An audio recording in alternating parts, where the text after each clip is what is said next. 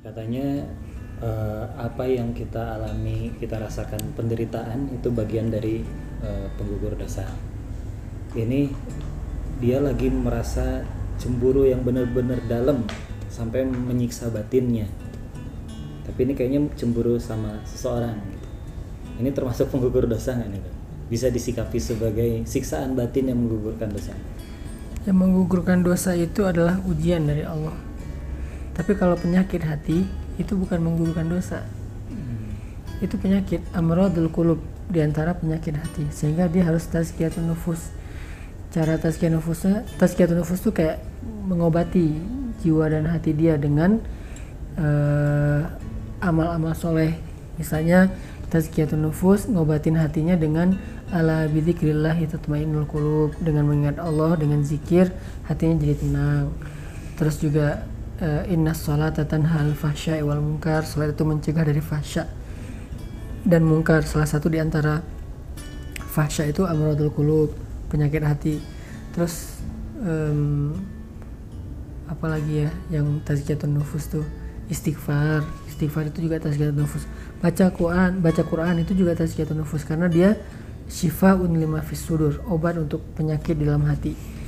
Itu bukan soal ujian sebagai penggugur dosa, dia sedang punya masalah amradul qulub, penyakit hati yang harus dia beresin, yang harus dia obatin. Jadi arah persepsinya bukan ini ujian dari Allah lah, semoga menggugurkan dosa saya. Tergantung ya.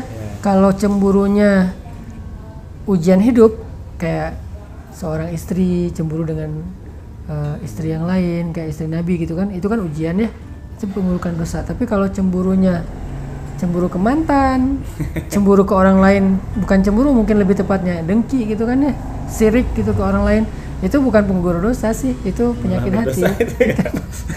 Itu malah jadi nambah dosa. Ini nggak jelas juga sih pertanyaannya, tapi mungkin misalnya nih cemburu sama temen sekantor suaminya di kantor, nah dia tuh sampai hatinya benar-benar tersiksa. Tergantung masalahnya nih.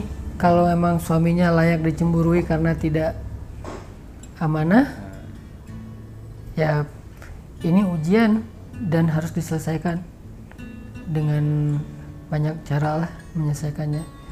Tapi kalau ini lebih ke suaminya sih soleh, dia aja yang berlebih-lebihan, berarti amradul qulub, penyakit hati.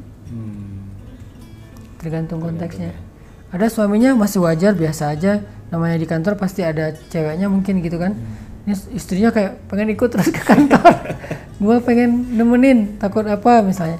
Pengen live streaming terus kayak live location. Oh, iya. Jadi kemana dia pergi ketahuan gitu kan. Kan itu bisa 1 hour, 2 hours gitu kan ya. Jadi dia udah selesai nih 2 jam, live lagi. Pengen tahu kamu ke mall mana. Enggak gitu-gitu amat juga sih. Kecuali kalau suaminya emang enggak fair.